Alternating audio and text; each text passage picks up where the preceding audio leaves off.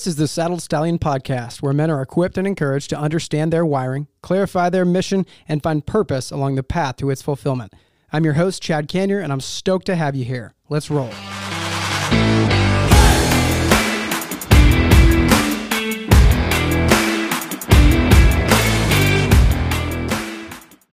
Hey everyone, welcome back to episode 11 of this author interview mini series where I'm interviewing writer, podcaster, husband, father, and corporate juggernaut Chad Kanyer about his new book, Dying in the Wilderness Finding Purpose Through Failure. Chad, thanks for coming back on. You're welcome, man. Thanks for having me. I love the. I feel like I have such a good resume when you read all that. I wonder if people are like, "Oh, father and is anyone impressed by father and husband, or they're just like, "Oh, look, oh, it's like a, it's like an FYI. Like he's also married and has kids." Well, dude, I actually did that because you actually put a lot of effort into being a great father and a great husband, and so like I actually put it there as like a compliment to you, as like an equal to or be- even greater than like corporate juggernaut slash you know podcaster writer because you Yeah, I, I'm glad you, did. I saw. How you, I love how you do writer, podcaster, father. I think you go husband before father. Hopefully. I do I do I do husband okay, first good, good, good. It's like he's got kids. Oh yeah, there's this woman involved. and then you do corporate juggernaut last, which is just a fallacy, which you have to have at the end because it's not true. But it's funny. I wonder if anyone listening is like, "Oh yeah, husband, father," like that adds to his stupid resume. Who cares? Oh shoot! But no, man, I put it there as a nod, you know, a respect nod to you for Yeah, how I know. much effort you've put into those things in your life. So I guess you can't be like a raging alcoholic, like running out on your wife, and you still get props on a podcast for being like a great father. You know? Like I got, I'm doing a few things right. yeah, yeah, yeah, it's true. It's true. I can attest to it. I'm sorry to crush your little intro there. N- No, you're good, man. I was I was loving it. I appreciated it. You only got a few more episodes left in this little series, so if you're gonna take some shots, I mean, it would be. That's would be right, dude.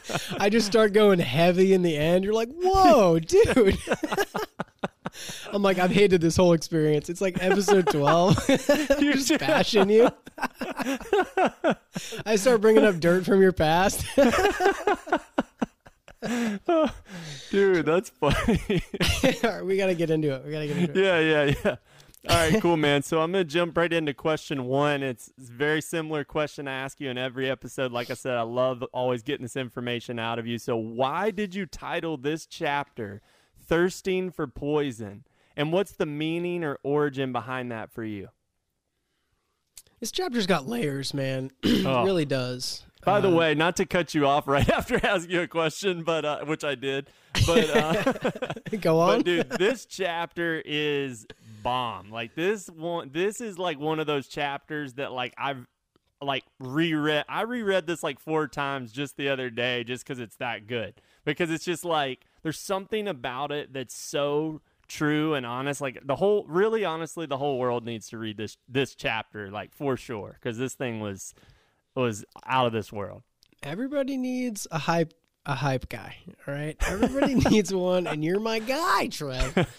Um, let's see. How do I wrap up this chapter in a few sentences? Okay, so thirsting for poison is really about like being in the middle of the wilderness, right? You're parched. It's near the end of the book, so this is showing that I'm getting very tired.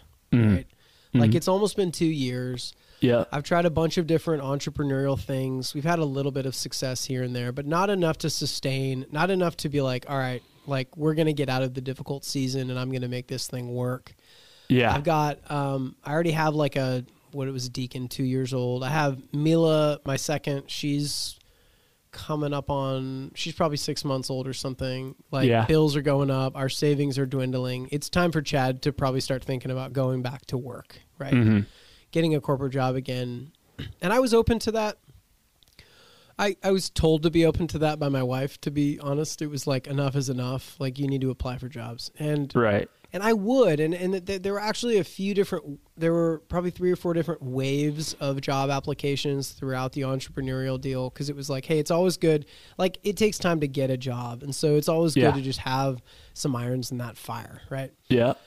And uh, you know, I- my resume. I mean, like, I'm not bragging, but I've, I have a really good resume. Like, I, Yeah. I've worked for top employers. I went to a top university, and so, and, and I've done the work that Yeah. I was interviewing for. So I should have been a shoe in. So that's what almost makes this lesson like more powerful. Is I go through all these interview processes, and I think that there was something in me that was obvious to the interviewers, like this guy doesn't really want this job.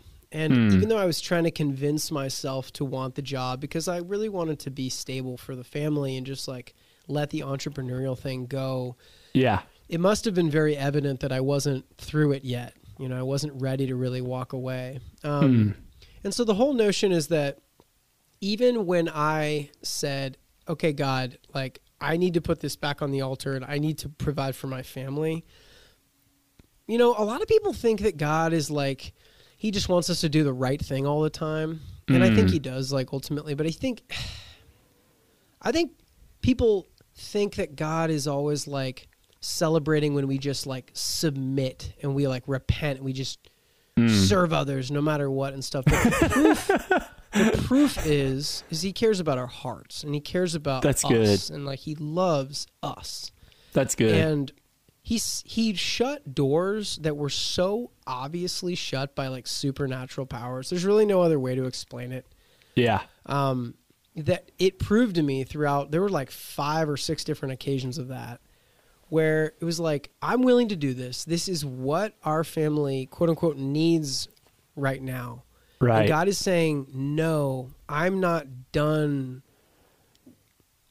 i'm not done with like there's growth in you that you haven't even seen yet like if Mm. you if you bail now if you do this now even though i know you're trying to do the right thing chad but if you do this now you're going to miss out on something greater and so the idea is that i was thirsting for some uh, thirsting for poison poison being but by getting that job it's going to kill something in me that even god sees beauty in something that he's building Mm. and i liken that to really like my true essence like it Yeah.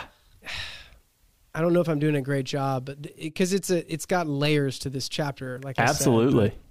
there's you're thirsting for poison that's going to kill the real you essentially Yeah, and it's yeah. it's more about timing than it is about like the jobs you're applying for it just wasn't Mm. god's timing yet Yeah. That's good, man. That's awesome, dude. I'm going to jump into question number 2 right now cuz I I think, you know, I would love to hear you talk about this and I know other people just need to hear this cuz it's something everybody goes through. You talked a lot in this chapter about the rejection that you went through like during this season. And I just wanted you to talk about that because I think, you know, it's one of those things it's people people need to hear more about like the rejection. You know this better than anybody. You've talked about on previous episodes. In this social media crazy time, it's at all the like the last thing people show is their rejections and the last thing they talk about is their rejections. It's all the it's all like I did it, I made it, I won, I this, look, I'm successful and and the rejections just get pushed to the side.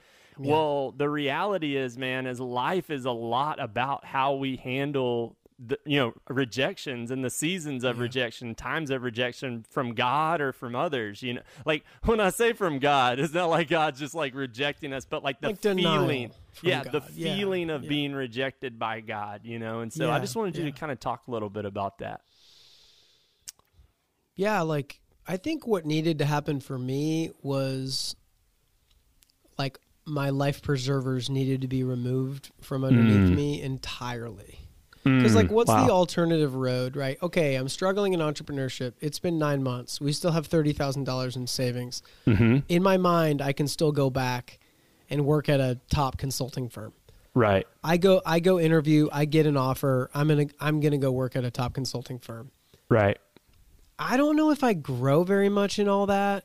Like Mm. it's, it's kind of like, well, then I would probably just want to hop back and forth for the next twenty years. Just, and I would get like almost more arrogant by being like, I'm going to test the waters again with a new idea. I'm going to go back to stability. I'm going to test the waters with a new idea. I'm going to go back to stability. right right I think God wanted me to get to a point where I'm like, oh crap, even my life preserver, which was like my, I'm going to go grab a six figure job off the Mhm. shelf, yeah that is being denied from me. wow wow And I had to, there was some idolatry there that needed to be Mm. crashed even further than leaving those jobs. It was the ability it further than leaving the jobs, it was their denial of me. Oh no. Wow. I thought I walked away from them. Now they're walking away from me. So I can't succeed as an entrepreneur. Mm. I can't succeed as my old self. Mm. I am I'm screwed. Like wh- what am I going to do now? And so then what's the then what's the only remaining thing?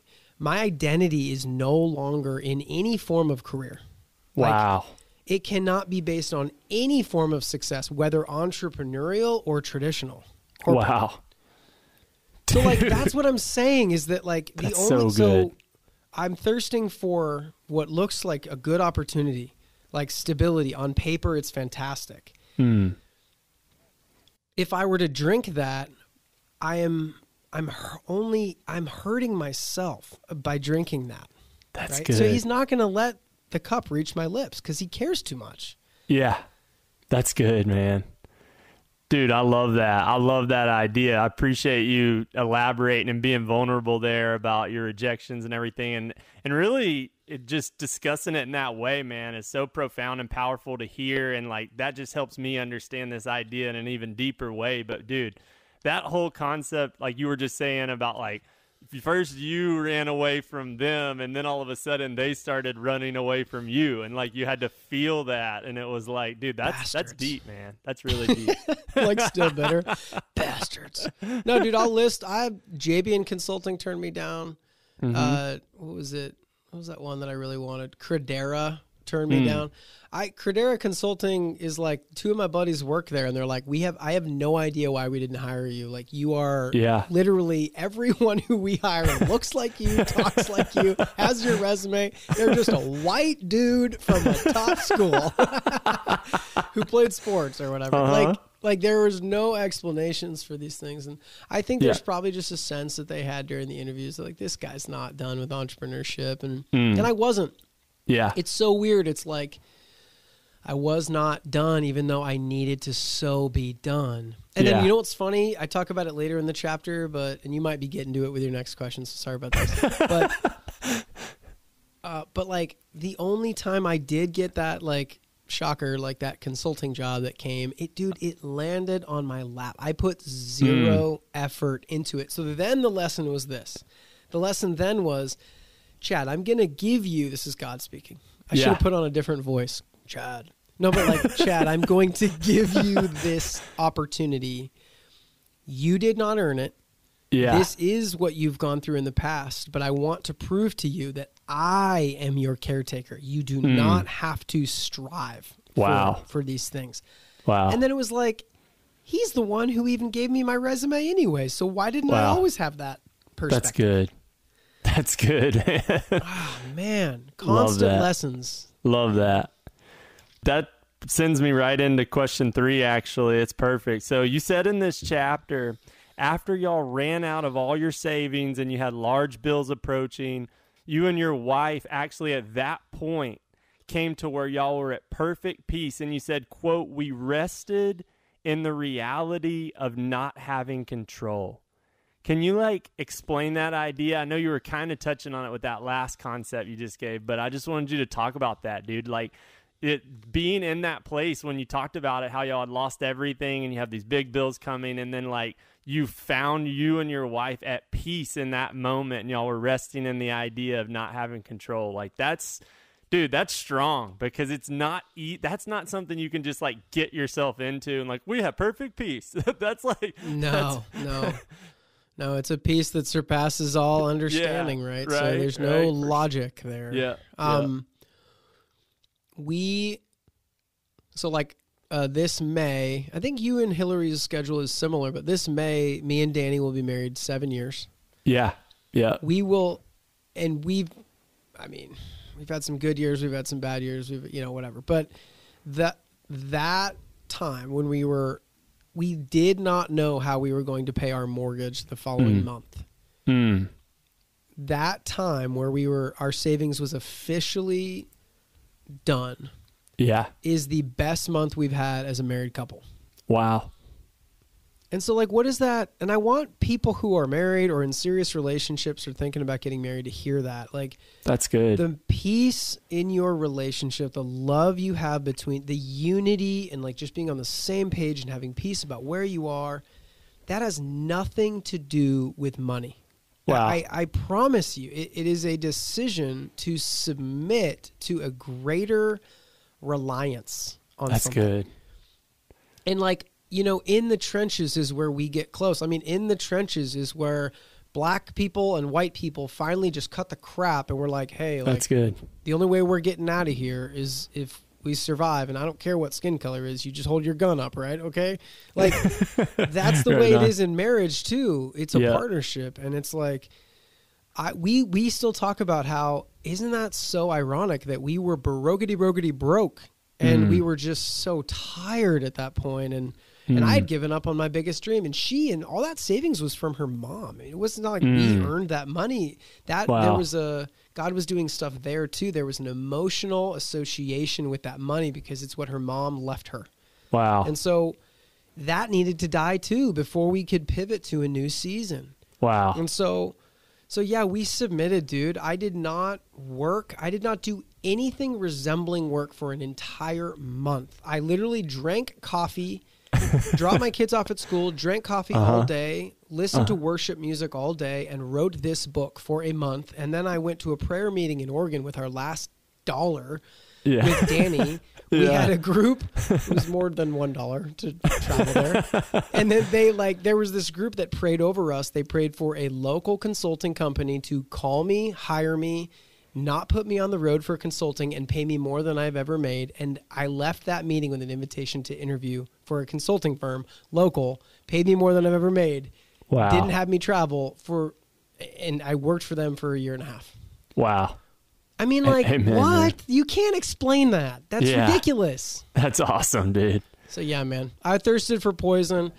God wouldn't let the cup come to my lips. I finally let go of the cup and I I mean, not like it's been groovy every second, every, you know, minute after that or whatever, Yeah. but I learned what reliance on God looks like. Mm. That's so good, man. That's good, dude. That actually is perfect. That takes me right here into question number four. In this chapter, you said, quote, God knows what is poison for your soul, regardless of how it looks, smells, or tastes. Dude, that is so good. And and I love how in that the idea you expre- expressed there too was like for each of us, like we each have a different thing that's poison for us spe- specifically. And Yeah, he knows yeah. that thing cuz he created us. And like I love how you were digging into that. So I just wanted you to elaborate on that here. Well, it's like like a and I say this in the chapter too, it's like the it's not about it's not like going and getting a corporate job is poison. like, Right, right. it's like he sees God only cares about our heart. That's all he cares about. Mm. Cuz like he created the material, so that's all secondary. Yep. He cares about our souls, he cares about our hearts, right? So it's about timing. It's about what it will mean to us. And he reads our hearts. He knows what's going on and he he only wants what's good for us. That's So good. if I'm going to accept something and it's going to lead me to be more prideful and more shut off from him and more like thinking that I'm captain of my own ship, why would he give me that? wow. Why would- why would he give me that? And it's one thing if you are living in rejection of God, right? Yeah. Because he'll he'll probably just go let you do your thing because you just need to go and figure it out yourself and hit a freaking brick wall Uh-huh. and then start like turning around asking questions. But but if you're like if you're if you love God and you're like, hey God, guide me here, He's gonna guide you like in Mm. That's His good. own way. Right? That's good. So I feel like a lot of Christians are like, God, be with me, like guide me, show me the steps, and then they're starting to fail in life, and they're like, Where are you, God? It's like, I'm right here. You're knocking on the wrong freaking doors, dude. Like I Yeah. want what's good for you, right? Yep. And so we just have to start seeing beyond the material. And Mm-hmm. like that's the trust thing. Like when something if you ask God to help you and then you fail, that thing wasn't for you. Wow. It wasn't for your your development like in the right direction. Wow. Do you trust him or not? That's good. You know? Dude, that's so good, man. I love that. Easier said than done. Easier Oh shoot, dude, you're not joking, man. It's like one of the, you know, we have these like moments where we like call out to God and we're like, God, like I want to do it your way, like I'll do anything. So bold. and he's just like, he's like, all right, you know, like, like, I mean, he up." knows that his way is the best way. And that he loves us more than even we love ourselves, but it's just like, dude, Mm-hmm. the sting factor when you do it God's way all the hard. little things that he like works out of you, you know, like the sharpening, like you were talking about, like the sharpening and all that stuff, man, it hurts.